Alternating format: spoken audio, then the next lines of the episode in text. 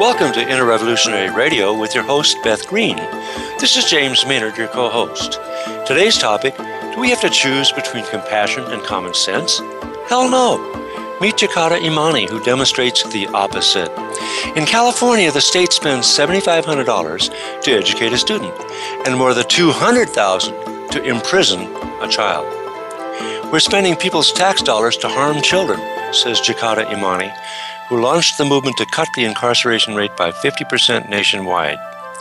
Is reforming our criminal justice injustice system compassion or common sense?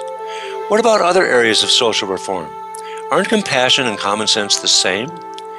Jakada has personal experience of the devastating impact of the war on drugs on his hometown, Oakland, and he's done something about it. He has also fought for green jobs and led campaigns to pass progressive legislation, and yet he has kept his compassion. In fact, now he is heading Ignite, a program dedicated to training and supporting spiritually rooted activists. This guy knows what he's talking about. He can bring us information and a profound understanding of what people need to make real change. We don't have to choose between compassion and common sense. And now, here's Beth. Welcome, everybody. I'm very excited to be interviewing Jakada. I, I'm so interested in so many of the things that he's worked on. And uh, I've been following this um, Cut fifty movement also for months, and we've really wanted to have somebody on to talk about it because uh, it's appalling, really, uh, the amount of uh, incarceration in this nation and the stupid things that we're doing with people. And that's only one example. So of the stupid things that we do collectively. So there's a lot that I am looking forward to learning from Jakada. But before we have that privilege, and by the way, I just met him two seconds ago uh, because uh, we can thank our producer, Christine, for having set up this interview.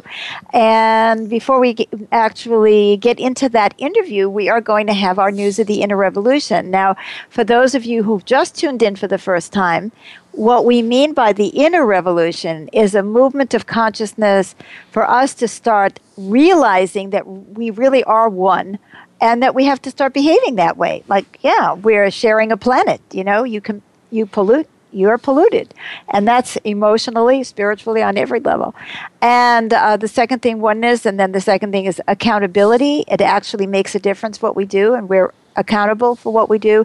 And the third is mutual support, where we support the whole and the whole supports us. And we see a lot of people in the world are taking this on. They don't call it the inner revolution necessarily. They may not use the same words, but they're hearing the same drum. And that's what's so exciting. So, James, we always start with the news of the inner revolution. Some of it is actually the news of the counter-revolution today, but some, some of it is really encouraging.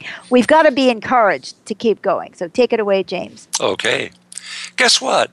Donald Trump really is the great unifier. Listen to this story from the L A Times of March the twelfth. How black, Latino, and Muslim college students organized to stop Trump's rally in Chicago. When black, Muslim, and Latino student activists at the University of Illinois at Chicago heard that Donald Trump was planning a rally on campus, they came together to protest it. The groups included the Black Student Union, the Muslim Student Union, and the Fearless Undocumented Association, which advocates for immigrants in the country illegally. Other local and national activism groups also got involved, including some local labor organizations, Black Lives Matter, and move on dot org. They went online. Within days, thousands of people had liked a Facebook page called Stop Trump Chicago. Tens of thousands added their names to a move on dot org petition calling on the school to cancel the rally. They all had one thing in common, said Cassandra Robledo, a second-year student who helped organize the protest. We felt so strongly that Donald Trump and his bigotry and racism wasn't welcome here. The result? The students' large demonstration at Trump's rally Friday night led the Republican presidential candidate to abruptly cancel his planned appearance. Beth, your thoughts? Well, this is such a great story. I mean, I, I don't know if I think that protesters should go into the Trump rallies, but really it's kind of not the point. The point really is that we are all waking up to our oneness. You know, we launched something called the Campaign to Unite All Movement several months ago, and we're very slowly getting signatures, but we're looking for organizations to sign on. We've gotten a lot more individuals.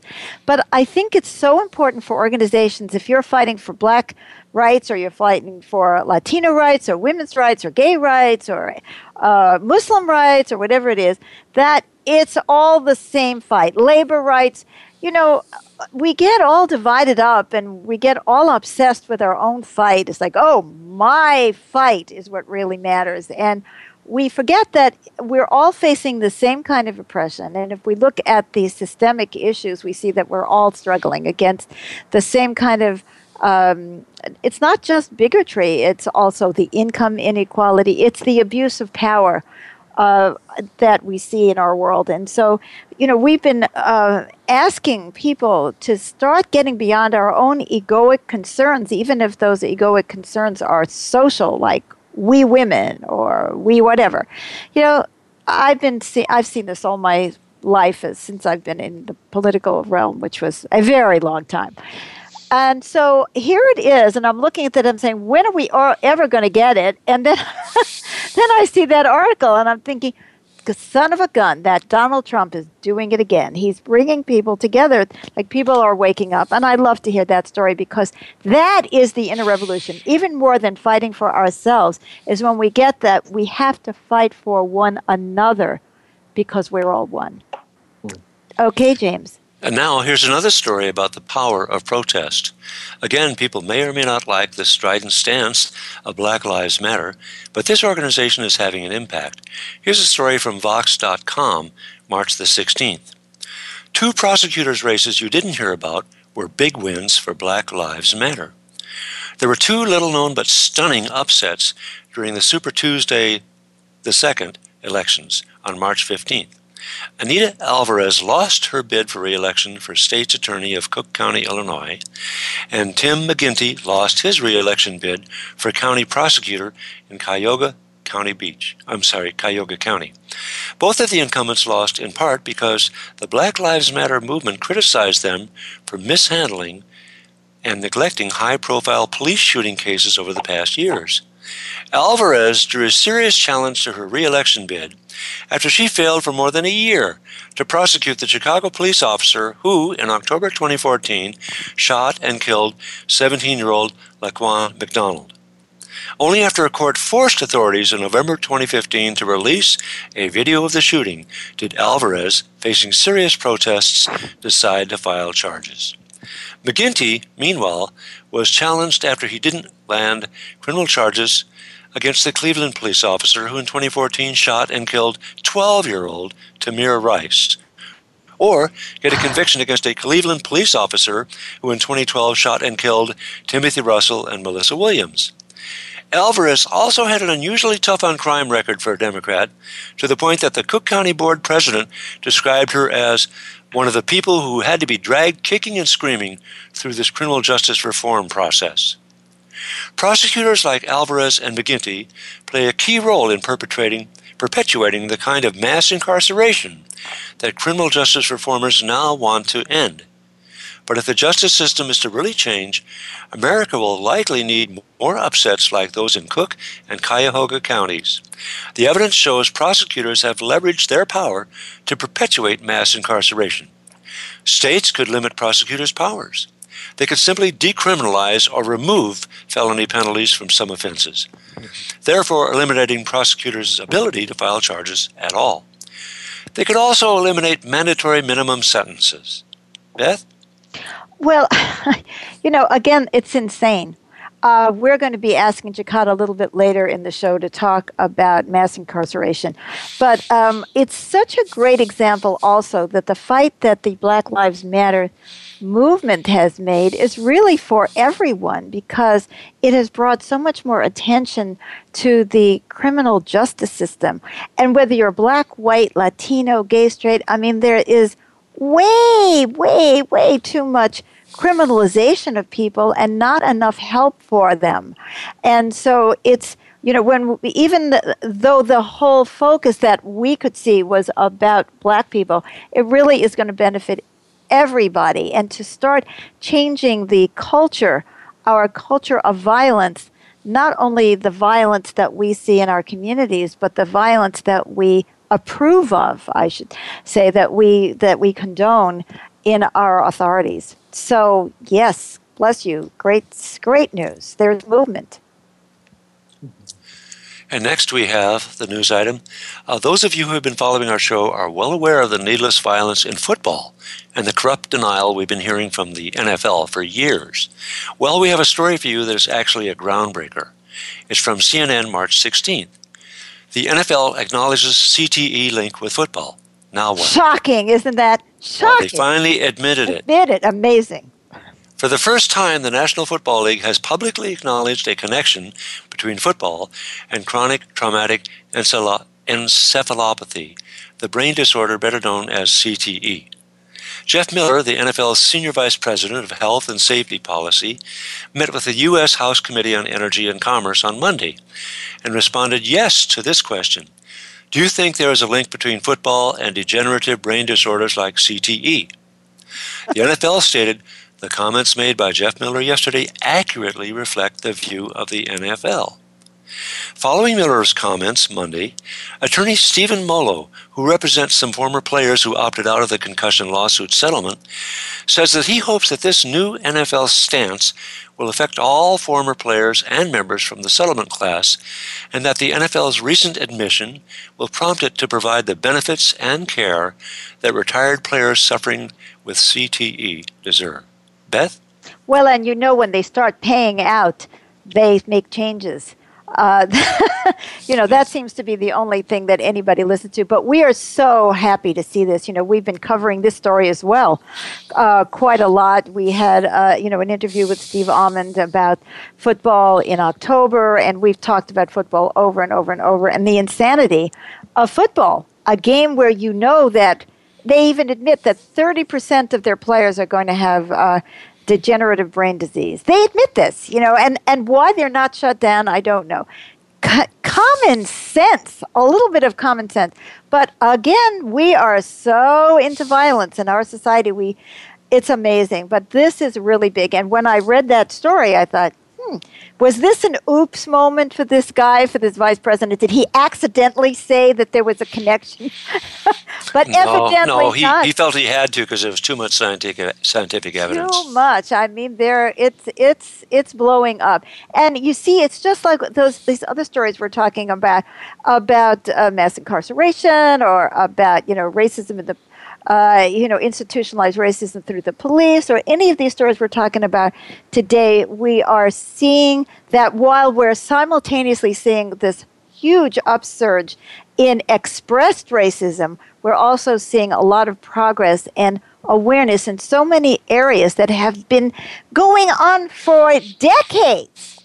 Decades, and they're only now breaking open. And in fact, our final story that James is going to tell you is, is just awful. It's not an interrevolutionary story that we should go rah, rah, rah about, but it's something which you, we should know about. But the good news is that, again, here's a story that's been happening for decades, but we've been la, la, la, yeah, you know, and now we're waking up. So take it away, James. Okay, uh, this story is from Chris, one of our listeners, from the U S A Today, dated March the seventeenth. That's today. We've been following the crisis of lead in drinking water, which was uncovered in Flint, Michigan, and here's another scary story. Lead taints drinking water in hundreds of schools and daycares across the U S A. Some three hundred fifty water systems that failed lead tests in recent years provide drinking water to schools and child care centers. Jameson Rich, a seven-year-old who drinks water from the school water fountains at his school in Ithaca, New York, tested at more than twice the average level of lead for young children. Jameson's school is one of hundreds where children were exposed to water containing excessive amounts of an element doctors agree is unsafe at any level. Environmental Protection Agency data showed about three hundred fifty schools and daycare centers failed lead tests a total of about four hundred seventy times from twenty twelve through twenty fifteen. Excessive lead levels have been found in almost two thousand water systems across all fifty states. Says Nicole Rich, Jameson's mother, it's a scary thing. Nobody expects to have this in their schools. who knows how big the problem actually is? Researchers say it could be very, very big. But at this point, it's impossible to know how big, because the federal government requires only about ten percent of the nation's schools and a tiny fraction of daycares, the eight thousand two hundred twenty-five facilities that run their own water systems, to test for lead at all. Yana Lembrini-Du, a Virginia Tech researcher who studies lead in water nationally, states, "There's a regulatory black hole when it comes to schools and daycare centers. In some ways, it's an official endorsement of exposure to lead and large-scale health harms that go undetected." Beth? Well, what can you say? You know, we, um, uh, you know, Mike Papantonio was on our show, I, I don't remember, maybe two, three weeks ago, and he's one of the uh, lawyers who's really gone out, out after the big corporations who have knowingly poisoned us. You know, he's one of the lawyers who went after DuPont about all the poisoning of the water and the earth uh, through their chemicals, just dumping stuff, and the thousands and thousands of people that they have killed or damaged. And here we have the lead industry, which knowingly promoted lead in the pipes. And look how the fact that lead, you know, impacts our children's ability to think and learn. And, you know, Jakada is going to be talking about the mass incarceration, but, you know, how can you educate children when they're hungry? How can you educate children when they have lead poisoning? You know, how can we have... I don't know. It's it's crazy. Every it, when I listen to the Republican debate, I you would think that the problem is the government and all this regulation. I don't know. That's not the way it looks to me. I'm not saying that the government isn't the problem, but it seems to me that it, you know, unadulterated corporate greed with with people, corporations who get away with murder, who are never accountable, who always look at the numbers instead of the, the pain that they're causing, is part of what's wrong with our world today. And again, at least we are waking up. So with that happy note, I'd like to introduce you to our guest, Jakada Imani. And he has so much to share about his own life, which I want to know everything about, and uh, the struggles that he's been a part of and how he's kept his cool, because I don't keep my cool a lot of times. I mean, I just get mad. And, uh, you know, I believe in spirituality and I believe in oneness, and I try to treat everybody with oneness. But when I see people who are consciously hurting others, it just turns my stomach, just turns my stomach. So welcome, Jakada, to our show. Thank you for having me. Glad to be here. So tell us a little bit about your own background, which I think is always critical to who we become. It's like, how did you become the man you are today, both an activist and a spiritual activist? Yeah, you know, um, well, you know, uh, obviously through the grace of God and the, and the love and support of my Uh, my family and the people who came before me, um, both in the movement and um, in in in my life. But you know, I'm born and raised in Oakland, and grew up during the height of the drug war, um, and got to see firsthand what the drug war did to people in my community uh, and people in my own family. Um, you know, I grew up at a time where, um, If if when I got home from school, my mother wasn't home, I could go over to Miss Pat's house, and if Miss Pat wasn't there, I could go to Beverly's, and if Beverly wasn't home, I could go over to Jim and Casey's, and you know, I, it it really was this this this neighborhood where, um, you know, if if somebody saw me doing something when I, uh, that I wasn't supposed to be doing, not only would they talk to me, but by the time I made it home, my mother would have heard, and we would have to have a conversation about it. Uh, and during yeah. the course of that that time, you know, I. Uh, Um, crack hit, and, and crack really did change my my community and my neighborhood. Uh, now, when was that mm-hmm. specifically? Uh, the, the early eighties, uh, mid-eighties is really when crack became like a really big thing. Mm-hmm. And it both changed my community in, in ways of like, there were these young men in particular who had more money than I'd ever seen, you know. Um, Some of your listeners will remember when only sort of doctors had pagers, but these kids were the first people that I ever saw with pagers and, and, and, and cell phones when they still looked like a brick mm. in real life, and, and you know, Mercedes Benzes, and um, and then there were people who began to use drugs who you know, mothers would leave their kids at home and folks would be gone for days and people would steal from, you know, their own uh, family members and friends. And um, and that was a real tragedy. Now, uh, I'd like to understand that a little bit better. Now, was crack at that time, it was mostly a, quote, minorities problem, a black problem? Well, you know, I mean, I think um, cocaine has always been an American problem. Yes. Uh, how people use cocaine, um, like how many people use many drugs, is is somewhat classed and somewhat raced. And um, crack cocaine, crack made cocaine very cheap um, and very accessible. Uh, the other thing it did is it, it made it's a, um, from what I understand, a very a very short but intense high. Mm. Um, and so then people uh, want to keep doing it, you know, want to keep using and go on binges.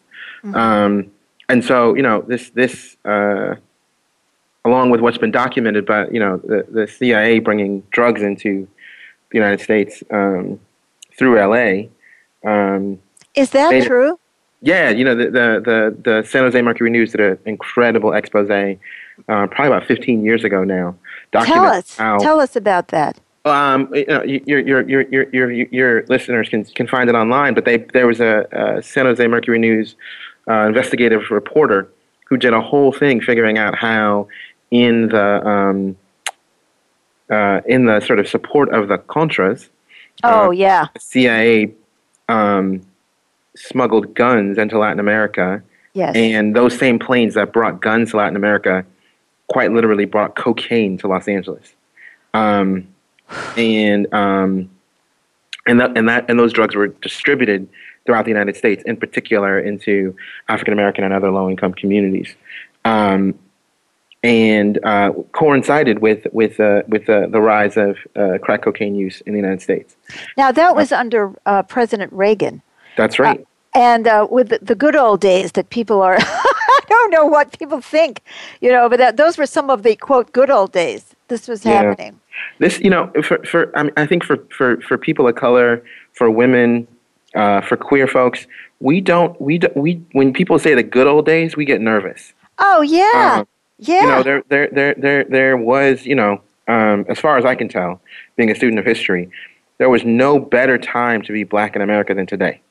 Um, so when people and, and there was no, you know, um, there was no better time to be Irish in America. There was no better time to be Latino in America. There's no better time to be lesbian, transgender, bisexual in America.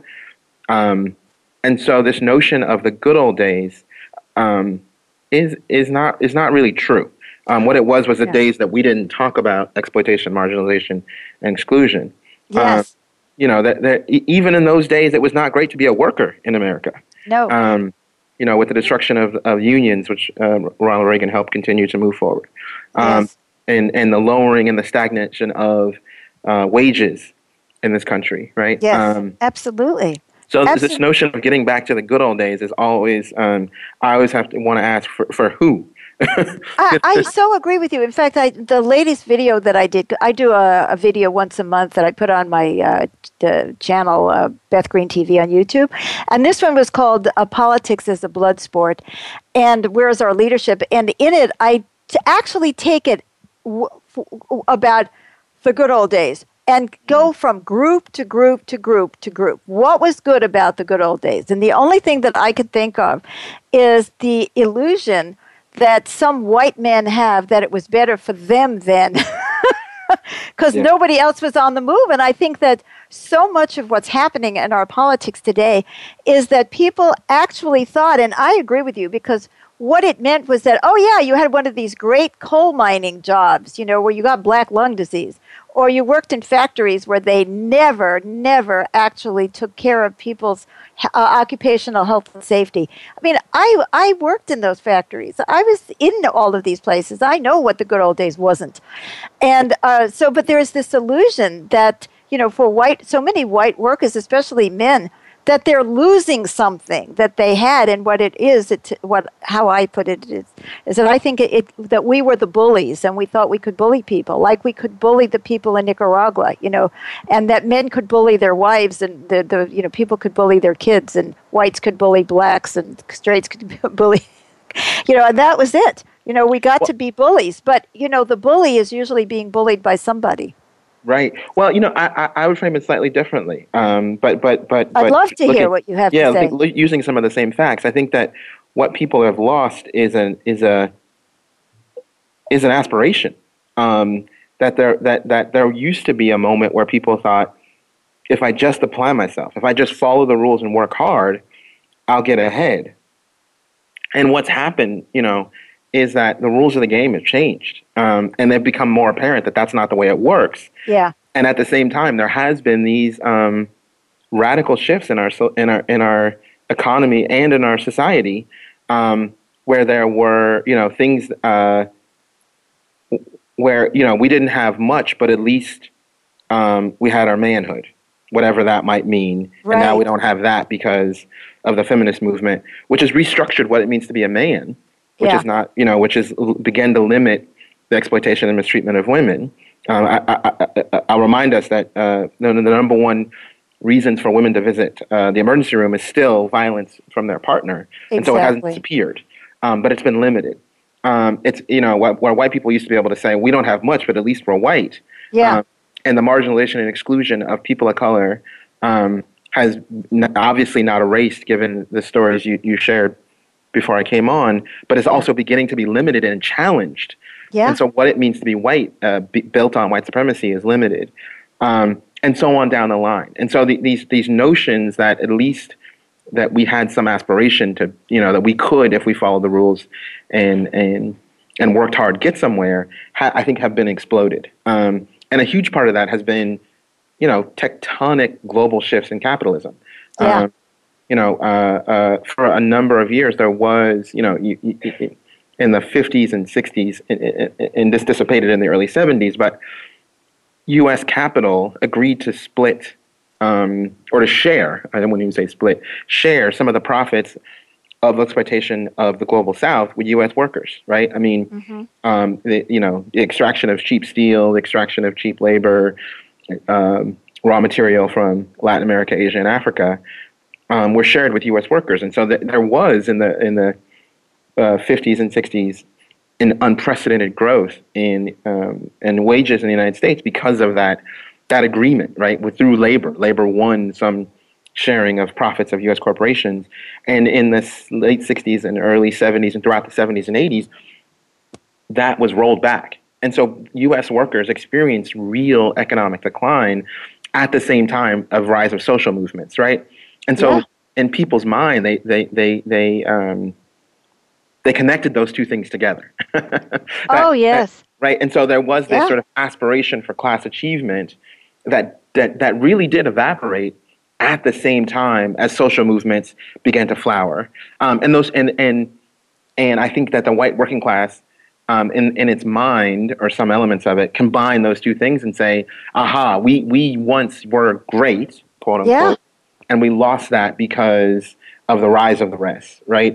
Yeah. Uh, and and don't identify that the same people, that is. Donald Trump and his class and family, who were wealthy in the last, you know, episode, yeah. uh, are, are still the people who are, are wealthy in this episode.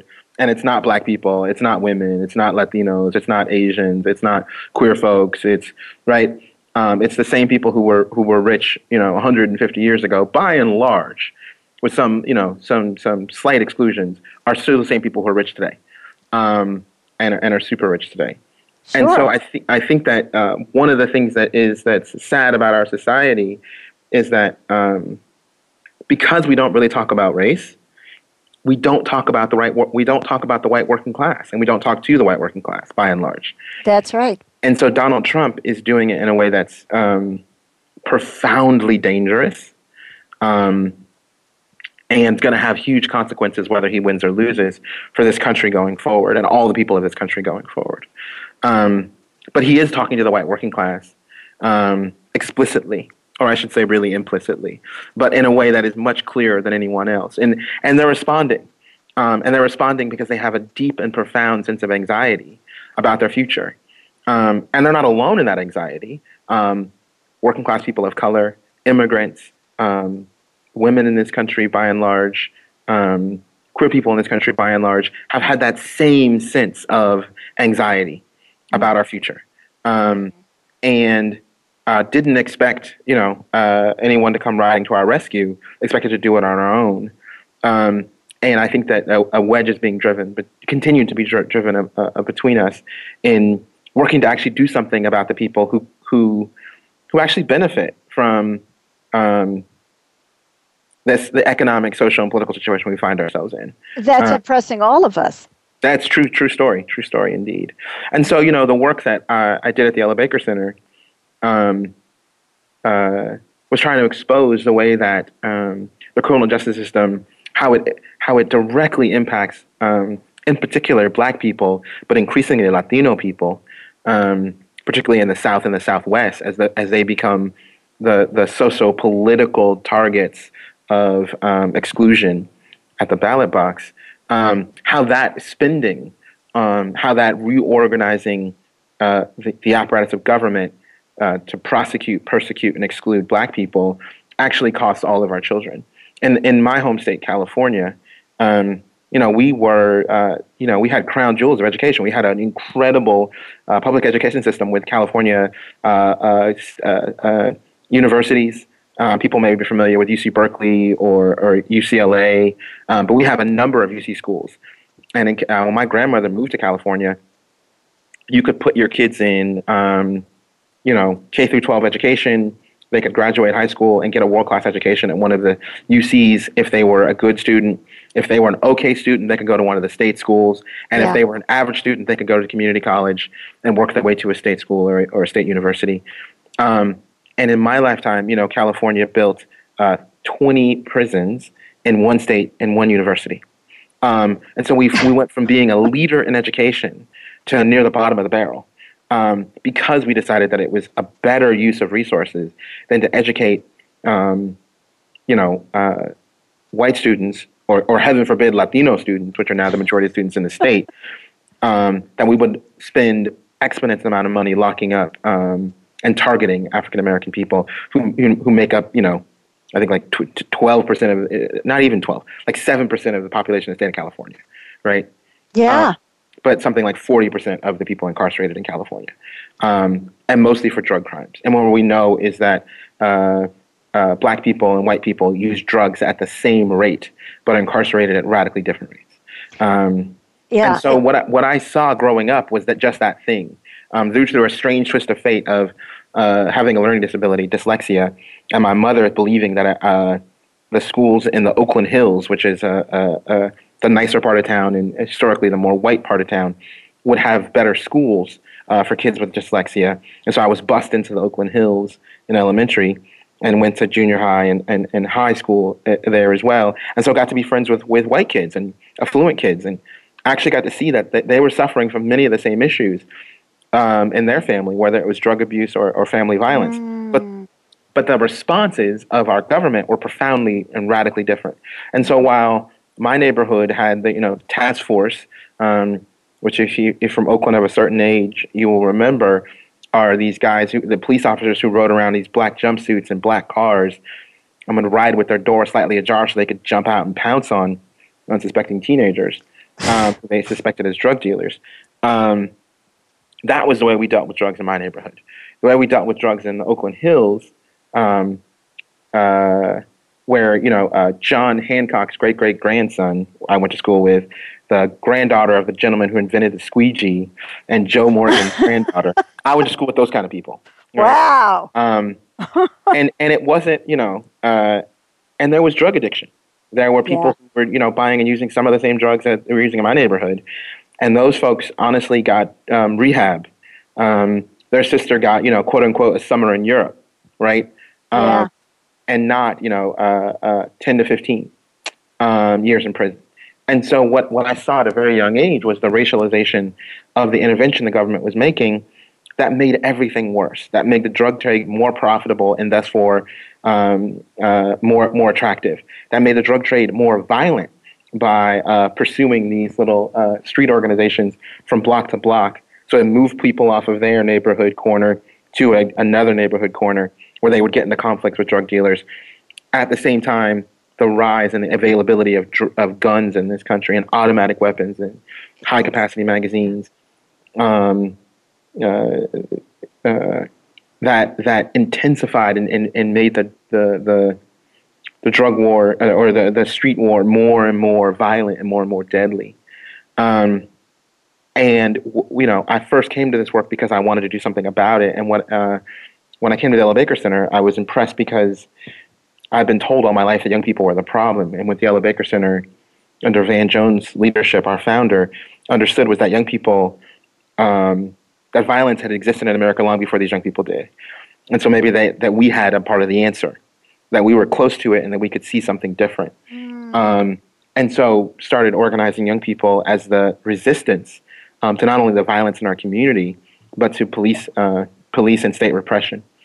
Um, and I joined that team um, because uh, uh, I thought that, you know, I could make a difference, and stayed there for thirteen years, um, helped, you know, pioneer and advance the notion of green green jobs, get, helping pass the first federal Green Jobs Act that was signed into law by uh, then George W. Bush, that put um, fifty million dollars into green jobs training and pathways out of, into the green economy for uh, displaced workers, and ten million dollars for people with barriers to employment, formerly incarcerated, folks with a, a G E D or less.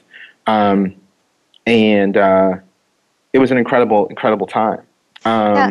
Before you got into Ella Baker and you were able to do so many positive things, having seen the difference between the way that the African American communities were being dealt with around drugs and having experienced that firsthand, and by the way, I had similar experiences where I got to live with the ruling elite, and uh, that I wasn't from it.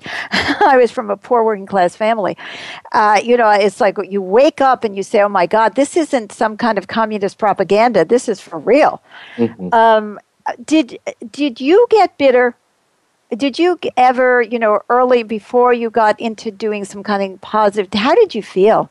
Mm-hmm, mm-hmm. I mean, you know, so so um, I wouldn't say bitter, um, but but I would say that there are there there were certainly days that I was um, I was so angry I was unsure sure what to do. Yeah, and I still and I still have those days. Oh my God! Um, I was hoping you did, and I'm not the only one. I still have those days. And, you know, and I think that, um, you know, uh, I would say there's a, there's, there's, a, there's a few things. One is that I, I um, growing up in Oakland is a profound blessing. You know, I, I am, just by be, being from Oakland and being black, I am the inheritor of a certain legacy in terms of um, the Black Power movement, the uh, Black Freedom movement in the South, which most people refer to as the Civil Rights movement. Mm-hmm. Um And, you know, the, the black abolitionist movement. There's, there's in some ways, um, being a, a child of Oakland, a son of Oakland, gives me, is that that's part of my direct inheritance. And so, you know, my mother, although she was not, she's not a, a deeply political person, grew up in the sixties and seventies and went to school with the black, black members of the Black Panther Party. Mm-hmm. Um, And, you, you don't know this about me, Jakada, but I'm of the age that I was active in the sixties and seventies. Yeah. So I was part of all that. In fact, I got active in the fifties. Mm-hmm. So, um, you know, I, I have a lot of experience. I know what you're talking about. So it, this is First like, hand. yeah, like this was your mother's generation, well, I guess. That makes I could be your mother, uh, but carry on. So yeah, yeah, yeah. So yeah. so there's a way in which, you know, so that that I. Um, growing up was introduced to youth groups um, and had mentors who had been in the work, you know, and who and who had mentors who had been in the work in the forties and the fifties and the thirties and the twenties, right? And so oh, that there was wow. a way in which that I, I, I was, I inherited this sense and this legacy of of, of struggle that I understood that I wasn't the first one mm. um, to stand in the breach, that mm. there have been people who come before me mm. and that I could lean on them and learn from them. Mm. Um, and, you know, um, yeah. and, sure. and uh, you know, and, and, and sadly I got to realize that there, there, there, there, there's elders in the movement and then there's just olders in the movement. People just happen to be like, like older than you, but they actually don't know more than you. Um, and, and, and that, that's a hard lesson to learn, to be able to distinguish those people. But right. uh, I hope to grow myself into being an elder one day and not just an older. But um, for the time being, I'll, I'll take older. Um, but so so so so that meant that, you know, um, there are moments where I get dis- dis- discouraged and angry and frustrated. Um, and that there were people I could turn to who would say, you know, um, here's what we did. Here's what here's what you have to remember.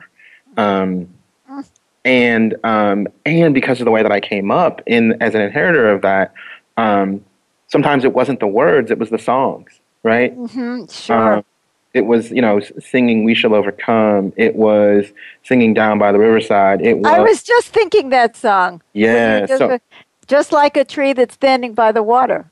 Yeah. We shall not be moved. There you go. That's another. There we go. Is another one. We just. Yeah. It gives us courage, doesn't it? It gives Pete us courage. Seeger. Pete Seeger was everywhere when I was, you know, coming up in the movement. It's the, every one time you went to a demonstration, you knew Pete Seeger was going to be there, and William Kunstler was going to bail you out.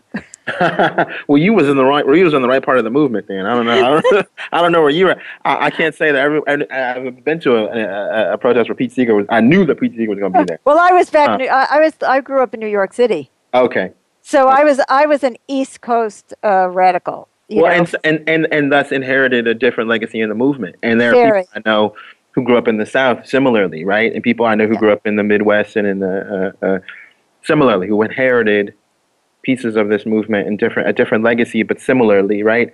That we yeah. have these traditions that let us know that we are not alone in the work, and that we, you know, um, and that, so, that yeah, mm, it's that so reminds- interesting you're saying that. Okay, let me just say one thing, and then come back yeah. to what it reminds you of.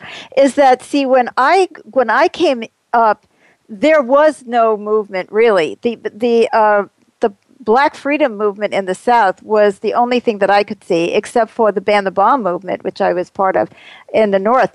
So I did not have elders who were part of the struggle. Uh, I didn't see any of that. And we kind of like created everything ourselves. And I have to say it was a big mess. But, uh, and I would be very honest about that. And, you know, and the m- women's movement hadn't even started yet. And I, I, you know, I was one of the, and not that I was an important person. I just mean that I was one of the founders of that because we were trying to do an anti-war m- movement and the men wouldn't let us do anything but bring them coffee. So, mm. you know, there was a lot of struggle in the movement itself. And I didn't feel like, no, I didn't feel like I had, uh, you know, elders to rely on who came up w- where I came from. But there were people who there was a sense of movement. Uh, and that's, you know, and that there were others. There were hundreds of thousands of people in the street eventually, not in the beginning. In the beginning, we were alone. Those of us right. who were fighting were fighting alone. But then uh, there was this swell, and that is so encouraging because even if you missed all of that, guys, if you're out there listening to this show, what you have is you have an incredible time where there's more people in action than I've ever seen ever before.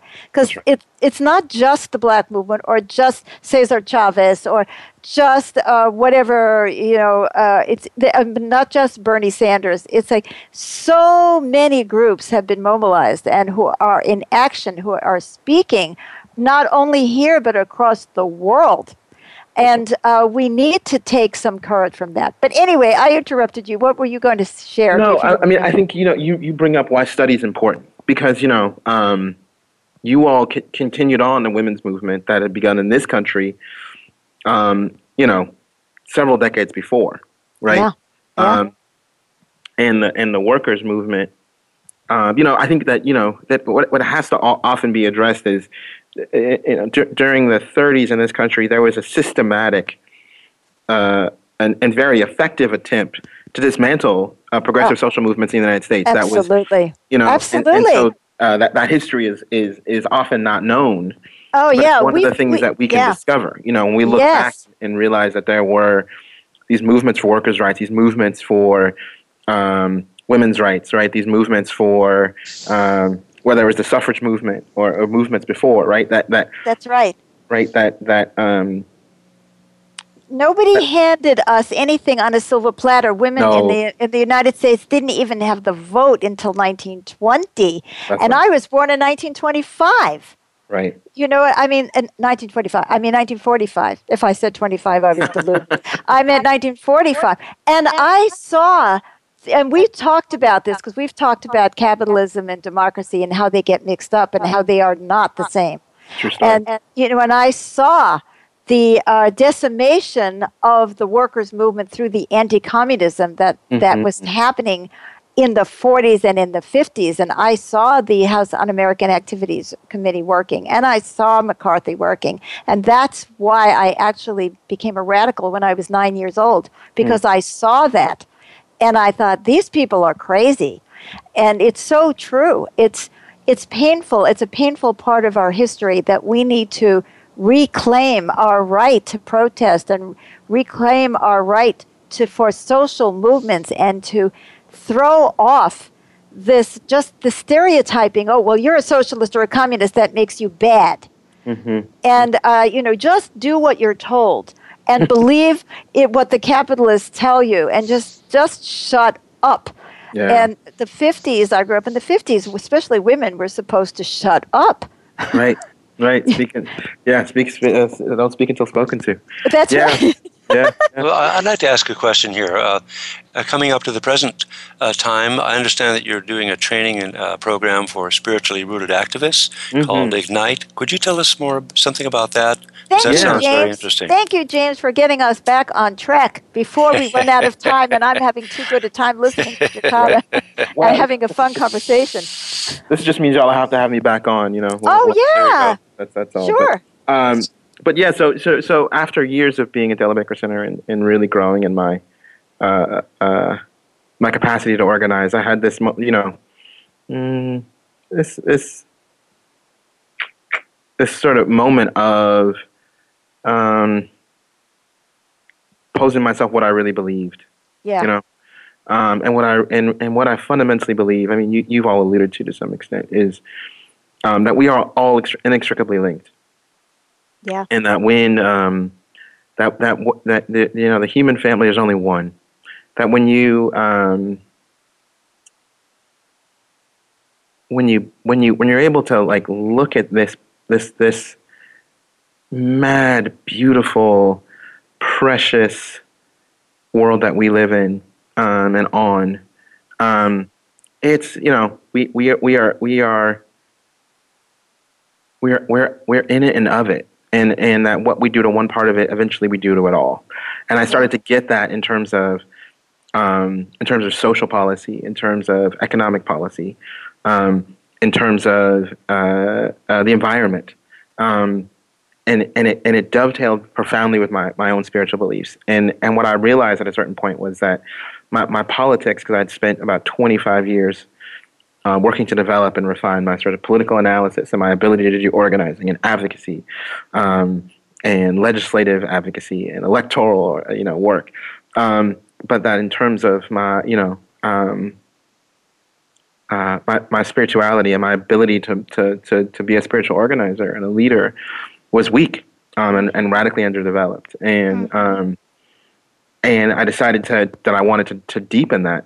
Um, and to and to lean into that space, and um, was blessed to get a fellowship to come here at, to Pacific School of Religion um, to do this Changemakers Fellowship, uh, which was happening where they were giving you know uh, activists a year to study this intersection of spirituality and social change.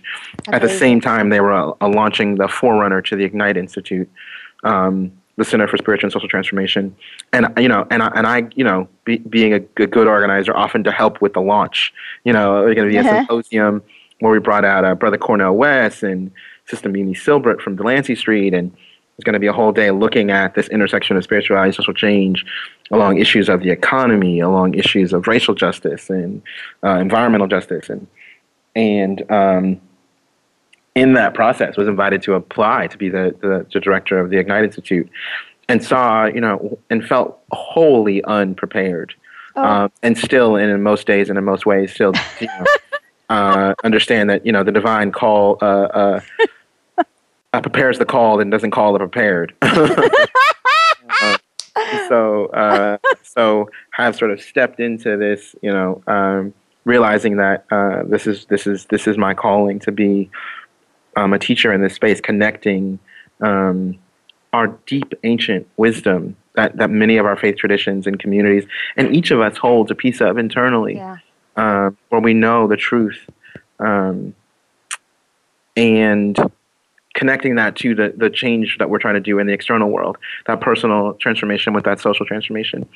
Um, and so the Ignite Institute has been about that work now for the last two years. Um, And uh, uh, we're actually doing a program this, this spring, next month. We're doing the new story of work, where we're working with um, a whole host of really interesting and powerful um, activists and scholars um, to have this conversation, you know, um, uh, about politics, spirituality, and labor, really about how do we sh- shape uh, a, a, an economy that is uh, profoundly and deeply moral and ethical and consistent with life on the planet, as opposed to undermining life on the planet. How true, how true. Well, I have to tell you, Jakada, since we there, we have a lot of similarities. I had a spiritual awakening in nineteen seventy-eight mm. after having been a radical, you know, most of my life. And um, I just, I had just burnt out. And I was an atheist at the time because I studied Marxism and I was very angry and I was part of every movement you could think of.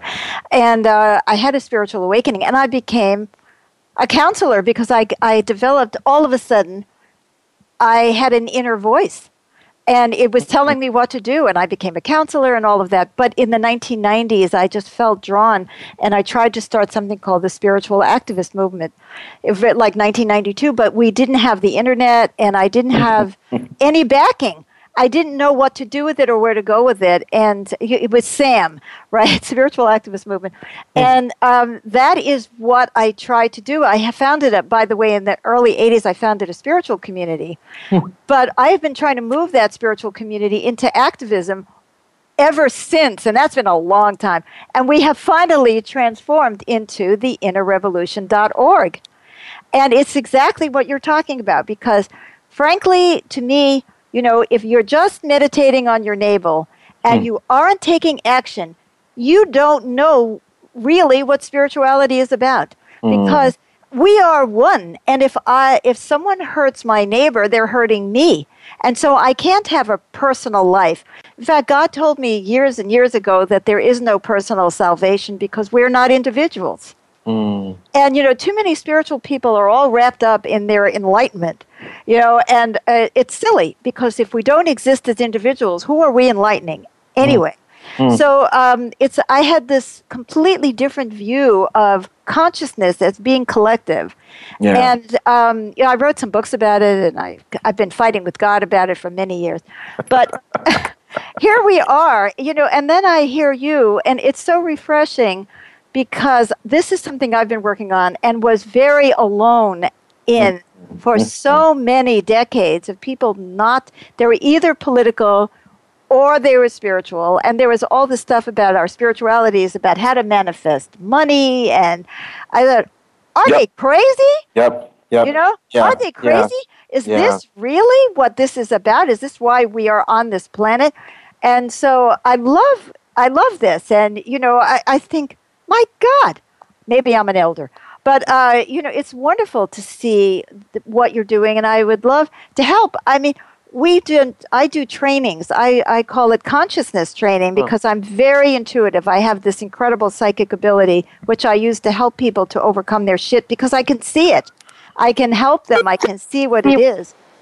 And so um, what I see then is this wonderful transformation that you have gone through makes yeah. me so hopeful for our world because it's not good enough to just hate and be angry. No. We need to have something positive. We need to unite around our oneness, and somehow or other, we need to reach people, yeah. people uh, with uh, with consciousness. And uh, it's very exciting. And having been in the labor movement and the women's movement, all of that, you know, I see, I I know what you're talking about, and I, I think it's tremendous. Well, that's beautiful. I mean, we we, we, we we right there then are, you know, we're family in the struggle. Uh, we are. Yeah, indeed, indeed. I mean, so so I uh, just want to make sure your listeners know it's Ignite at P S R, A T P S R dot com, uh, and uh, the conference is going to be this April um, fifteenth and sixteenth here at our campus in, in, in Berkeley, and we'd love to have folks. And you know, we're gonna be we're gonna be having ongoing programs. Um, and I would love to, you know, partner with you guys to maybe sponsor something, and or we can do this. I, I love this frame of inner revolution. Because oh, you that, do? Because you know, that's what it is. It's that's everything. Right. We have to change everything. Yeah. And st- including ourselves. Yeah, and the, and there is, you know, I mean, we're talking about this sort of this this this this going back and this reclaiming, and you know, like I think that there, for me, there is this ancient wisdom, there is this thing that we've been cultivating uh, throughout human history, this this uh, connection with the divine that yes. is found, um, but there is also a way to update it, because you know, a, a lot of our religious traditions have some some B S and some hurtful stuff in there too, and so we're not just saying, you know, you need to hold your nose and get over that. Um, We really think we need to do the work of, of, of moving through that stuff as well, and, and holding ourselves to account and task with that. Um, yes.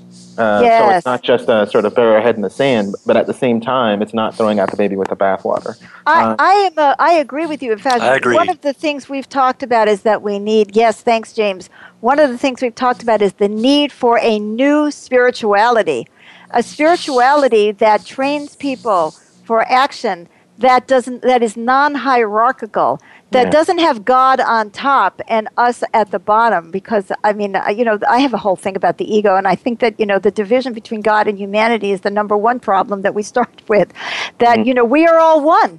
We are all one, and it's very exciting. I would love to do something with you. I personally, uh, I'm chronically ill and have been since I'm fifteen, so it's mm-hmm. hard for me to travel, but have computer can get there. Uh-huh. You know, and the internet I mean? Is our friend, so we it, can we absolutely, absolutely. If there's any way, we let's talk about that uh, afterwards. You know, we'll have to let them off uh, so that we can we can hang up. But let's talk to each other and see if there's, because it seems like we're just really trying to do the same thing. Mm-hmm. And Jeez. James, we better hurry up, and you got to tell us about what we're doing next week. Okay. Coming up next week, International Women's Day came and went. Did you notice? Let's talk about the day, the powerful women who birthed it, and the struggle we continue to make for women's rights. Holidays associated with women usually portray our sweet side. Yeah. Mothers and Valentine's Day are about love and roses. But there's another side to women, a side of steel and struggle, and that's the real origin of International Women's Day. In nineteen oh seven, women workers in New York organized demonstrations demanding better pay, shorter working hours, and the right to join a union. In nineteen oh nine, garment workers in New York went on strike for thirteen weeks in what was called the Rising of the twenty thousand. These struggles inspired socialist Clara Zetkin to propose International Working Women's Day to honor working-class women's struggles and to draw connections between the fight for women's, uh, to the fight for workers' power and the struggle against women's oppression. Are we there? Not hardly. Women are still fighting inequality and abuse around the world. Most of us know nothing about this day, so let's honor our foremothers. But let's also talk about the condition of women today and our continuing struggles all over the world. Join us and call in. And now for a final word. Well, I just have to thank you so much, Jakada. I have loved talking to you. We, I could talk with you forever. And let's get together uh, after the show and see if we can help each other to help everyone. God bless. Mwah.